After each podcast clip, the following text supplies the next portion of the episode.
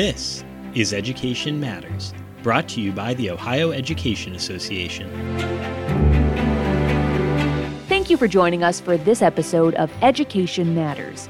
I'm your host, Katie Olmstead, and I'm part of the communications team for the Ohio Education Association and its 120,000 members.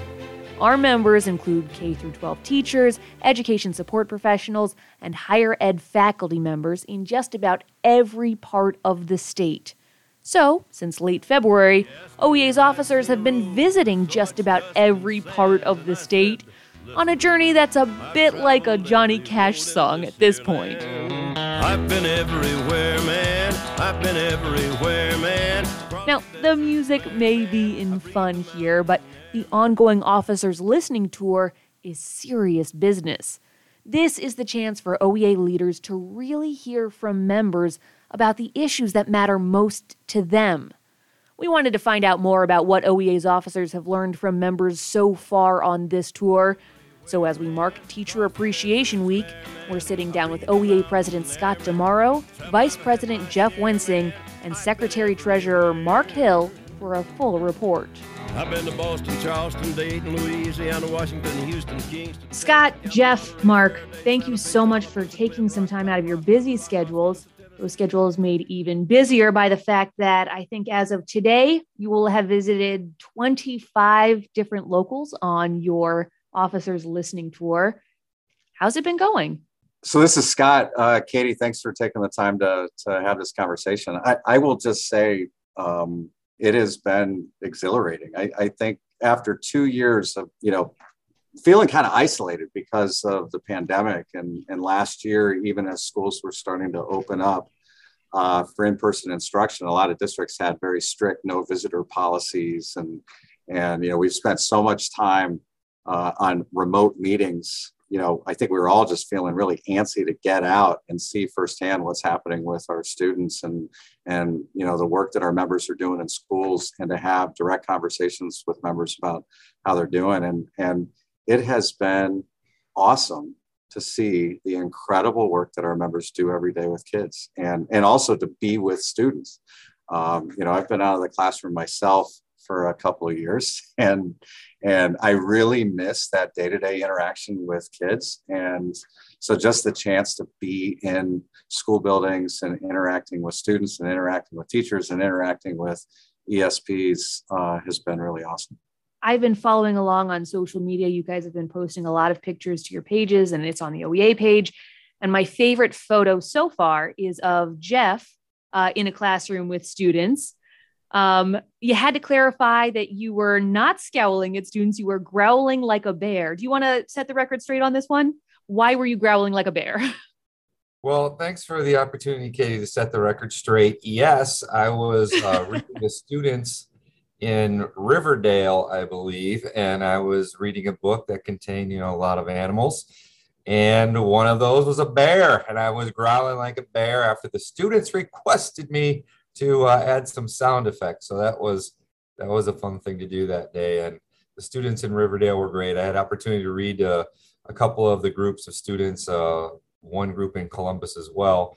And it is just like Scott mentioned, it's really uh, invigorating to get back out to be with members, to see the great work that they're doing with their students, and to actually talk with the students as well. You know, the students are um, pretty good at being honest. I remember it wasn't that long ago. I was in the classroom uh, just a couple years ago, two and a half years ago, and they are honest and they'll tell you their actual experiences, how they're feeling, and overwhelmingly, they are enjoying being back with our members, back at school, uh, and interacting with our members.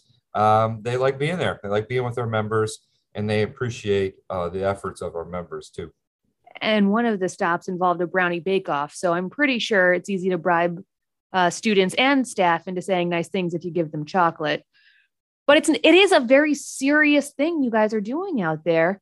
We're hearing a lot from our members about some of the challenges they've been facing over the last year or so. What are they telling you?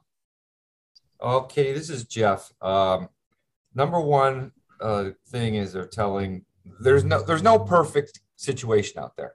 All of our members are working through these couple of years of COVID, But the one discerning uh, thing that I've taken away uh, is that our members that feel supported by their administration, by parents, by community, are having a far better time or uh, better time of it as they navigate their way through these last couple of years. So the amount of support that our educators are receiving is directly uh, correlating to job satisfaction and how they're feeling uh, valued uh, by their administration. And they're making their way through this these times a little bit easier than those that are struggling with getting the support that they need. What does that support actually mean though? We're you know it's teacher appreciation week and one of the big things we're talking about is saying thank you is great saying i like you is great but that's not the support that our educators really need to give our students what they need in the classroom and, and to really stay in this career field and thrive. What do our teachers need? What do our educators need? Katie, this is Mark. Um, thanks for doing this.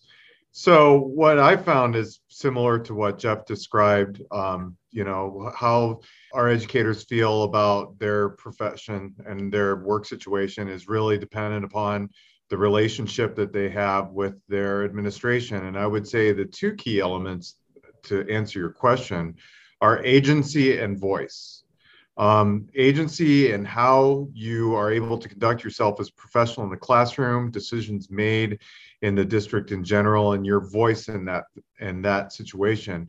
And the educators that I've met that don't have agency and voice in either one part of whether it be negotiations or policy decisions by uh, administration, that really drags down the morale overall. And I would say, uh, to just point, it, it really does color how our members react to what's going on within their local and whether they're uh, as resilient to the myriad challenges they're facing this year. And, and I'll add, uh, this is Scott, you know, that it, it is a sense of, you know, when, when people don't have agency, when they don't have voice, uh, and that's reflected in a number of ways. When they see that their administration and their building isn't backing them up in terms of their expectations and the structure that they know that their students need. Uh, and, and then the other thing is when they see attacks from politicians in Columbus or Washington who have zero clue about the, you know, what it takes to be successful in education, uh, you know, making policies that restrict the freedom of educators to teach a full and honest education, that really has a demoralizing impact because that also is about taking away agency and taking away voice. Um, but then the other thing that I, that I that I throw in into the mix is that some of the most heart wrenching stories that I've been hearing from members is when they know that their kids deserve more, when, when their students deserve more support themselves. And sometimes it's, it's access to nutrition, it's access to mental health support, it's access to counselors. Uh, it's, it's recognizing that, that for a lot of our students, they come to school with, with school being like the only reliable so, source of support that they have and so much being piled on the plates of the classroom teacher that they feel like they're just they're they're they're drowning because they know that their students need and deserve more yet they themselves can't give those kids all they need. And in some cases the school itself can't give kids what they need. And uh, that's really frustrating for them. Do you think you had a true sense of that feeling of drowning for them or or really their feelings and their emotions about this until you were able to get into their workspace and and see what they're seeing day in and day out? You know for me we've been hearing voices of members from you know throughout this process. We haven't been in the classroom um, and you know every time our board comes together every time we're attending a, a uniserv council meeting we have regular conversations with local leaders. But i will say a lot of those stories are secondhand so seeing it and hearing it firsthand uh, really does have a huge impact. And there's so many times where where I'm I'm listening to a story from a member, and and boy, I wish that their state representative was hearing the same story. I wish I wish the superintendent was hearing the same story because when you are there in person witnessing what's going on and when you can see the eyes of the students that they're that they're talking about and that they really care deeply about um, that really does make a big impact. And it seems to make a very big impact on the members to have you there hearing from them directly. I want to play you a soundbite from an interview that we did with jason segerson. He was um, at the lima stop scott that you were at. He's an intervention specialist at Lima North Middle School. And he says one of the things that really was important to him is that he was able to tell that what matters to the educators is what mattered to you. So take a listen to this. You know, I feel like his willingness to travel to a small town in a small part of Ohio to a small group of teachers really shows the dedication that the OEA has to making sure that um, were you know represented and learning and developing well and that was something we heard from members really at several different stops is that sense of um, making sure they're doing well and and offering them that chance to develop in the future are are they able to really help set some of the um, the goals for our organization moving forward when they're having these conversations with you well, I just want to tell you a little bit more about the conversation with Jason because um, w- when I met with Jason, it was with several other members from Lima. And Lima is part of a pilot program that we have been supporting and we helped to design and create called Educators Leading the Profession.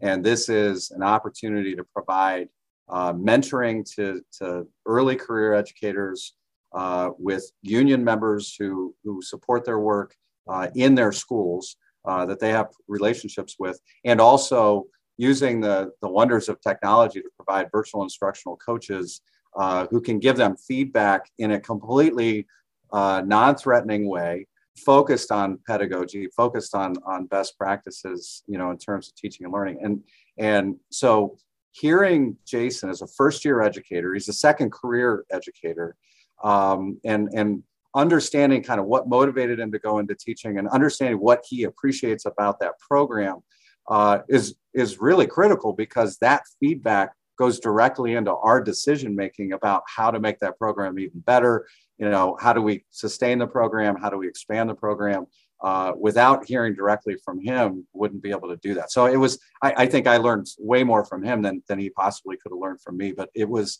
so good to, to meet him and meet his colleagues from Lima that day. Are there other actionable items that have come out of these stops for you guys?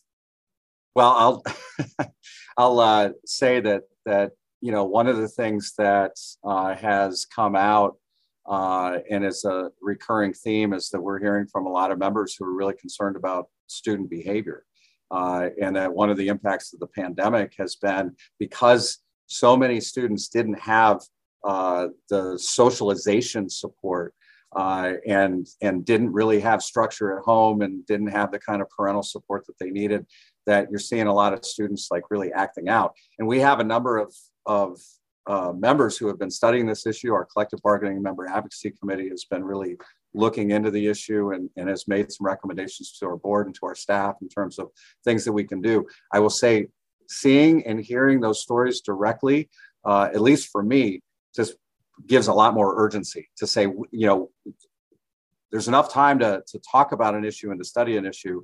Uh, we really need to, to take action so that our members know that OEA has their back and, and that we really are about uh, their well-being and, and their students' well-being. And so, yeah, I think I think you're going to see some action in the very near future on that issue because of those conversations. And I like that you said OEA has your back. I want to play a soundbite from Raylene Polchow. She's a preschool teacher, a pre-K teacher in Columbus City Schools, and that's really what she took away from the um, officers listening tour stop there. And I think you know both CEA and OEA are, you know, there to listen to the concerns and they're always, you know, willing to help and solve whatever we need help with. Have you heard anything that surprised you that people need help with? Well, for me, Katie, um, it's Jeff. Uh, I number one, I appreciate that our members have kept it real. You know, whether I've gone to meet with uh, a group of ESP educators in Brunswick, or um, a wall-to-wall local like Mansfield or in Columbus, um, they've kept it real. You've seen what actually happens in our schools, and sometimes you know, I've seen runners, I've seen uh, educators try to de-escalate a situation with students. I've seen a, a CPI hold. Uh, I've seen those things uh, that go on in our schools, in addition to uh, many of the positives I've mentioned. And really, some of the questions that our educators have are trying to clear up some misconceptions that maybe they're hearing from administration. And administration tells them it's this certain way and their hands are tied and they have to do it this way. So they ask, uh, they've asked me, and I try to get back to them. I do get back to them after our staff has weighed in if I don't know the answer on any specifics that are actually going on uh, in their local that um, maybe um, not exactly in accordance with uh, the law or or or things of that nature. Okay, this, is Mark. Um, so, you know, most of the conversations you have with with our members out in the field are, and they're really focused on their issues and their local. So, what kind of surprised me and what triggered this thought was was Scott talking about student safety and and uh, and behavior in the classroom, having safe schools for everyone, students and staff. But overarching that, I had a, a lot of questions that one and one of the locals kind of focused on something that's really important, and I think. Uh, you know, when you're in the trenches, you it's hard to see its its overall effect. But school funding is certainly a huge huge overlying issue on this. Um, some there was some dissatisfaction from the local uh, that I was in out in uh, Northwest Ohio that uh, with how the Fair School Funding Act actually had treated their district because of um, uh, open enrollment students and how that was counted in the formula against them. But overall, just funding the school formula. When you think about the stuff that Scott was talking about, which is the supports our students need in order to be successful in school, you know, that takes uh, two things that are in short abundance in schools, and that's time and money. And uh, for both of those things, it's it suffuses a lot of things that affect our, our members' lives when they are resourced well enough to be able to do their jobs. So I want to talk about the future, and it's a two-part question. What's the future for this officers listening tour? What's next? And what do you think the future is for the education profession having this experience in these classrooms with our educators right now and the way they're feeling? The burnout is high, uh, so much on their plates. Is there a way out of this? Is there a way forward and better in the future? Well, I'll, I'll start with the short term, and that is uh, we're not done. Um, you know, actually, it was it's been interesting, like trying to deal with schedule issues and and, you know, we have uh, listening tour visits all the way to the end of the year, and we're already starting to schedule uh, new visits for the fall. Uh, we always appreciate the opportunity to be, you know, in our schools and supporting our locals, uh, talking with with new members and potential members at the beginning of the school year. But but one thing that we've talked about as as a team is is we it's it's not just about a, a listening tour for an intense period of time, and that was important and that was valuable. But uh, but we're going to continue to be in in our schools and interacting with members as as much as we can uh, moving forward. I, I just think that's really critical, and also pointing out that it's it's not just in our traditional elementary or middle school, high school buildings, you know, with with classroom teachers. We're we're in our ESP locals. Uh, I was in one of our higher ed locals a couple of weeks ago and, and having conversation with uh, faculty and staff. It's a wall-to-wall unit there. Um, and, and by the way, a big takeaway there is that, boy, we really need uh, the union and the power of our educators working together to maintain quality to stand because they're the ones that that have the professionalism that have the expertise to ensure that students are getting the quality education that they deserve so so all different kinds of settings. Also, we've we've all been to some uh, career tech programs too, which which is another thing that I'll just lift up and celebrate. And this is one of the great things that we do uh, in in our state. We need to do more of it. it talk about individualizing uh, opportunities for students that have a direct impact and engage them in learning in a hands-on way. uh, and and provide an array of opportunities that directly build future and and connect you know students to communities and and and prepare people for the workforce. That that kind of thing we need to see more of in in academic you know traditional academic settings too. So all of these things are, are things that we're going to learn from. I, what I hope will come out of this in the long run is that this way of organizing through having conversations through listening is not just something it's not just something that we do as officers and interacting with members. It's something that that our members i hope are getting in the habit of saying you know what? In order to uh, be taken seriously in order to not just have gratitude this teacher appreciation week but but really have respect and support you do have to raise your voice. And and raising your voice together uh, and making sure that you know from your superintendent to your state representative to your state senator uh, to the people in your community and parents and so forth all need to like be listening to the voices of educators. Uh, we hope we're modeling something for other people who are in decision making roles to, to emulate as well. Oea president scott DiMauro oea vice president jeff wensing oea secretary treasurer mark hill. Thank you. Thanks katie. as Scott mentioned, the Officers Listening Tour will continue through the end of this school year and beyond, so OEA's leaders can continue hearing from more educators. But we also want OEA members to hear from the communities they serve about how much they are appreciated for all they do for Ohio students. We encourage everyone to go to ohea.org slash thank a teacher for more information about how they can show their support for Ohio's dedicated educators. And while you're online, make sure you subscribe to Education Matters wherever you get your podcasts so you don't miss an episode in the future. Until next time, stay well.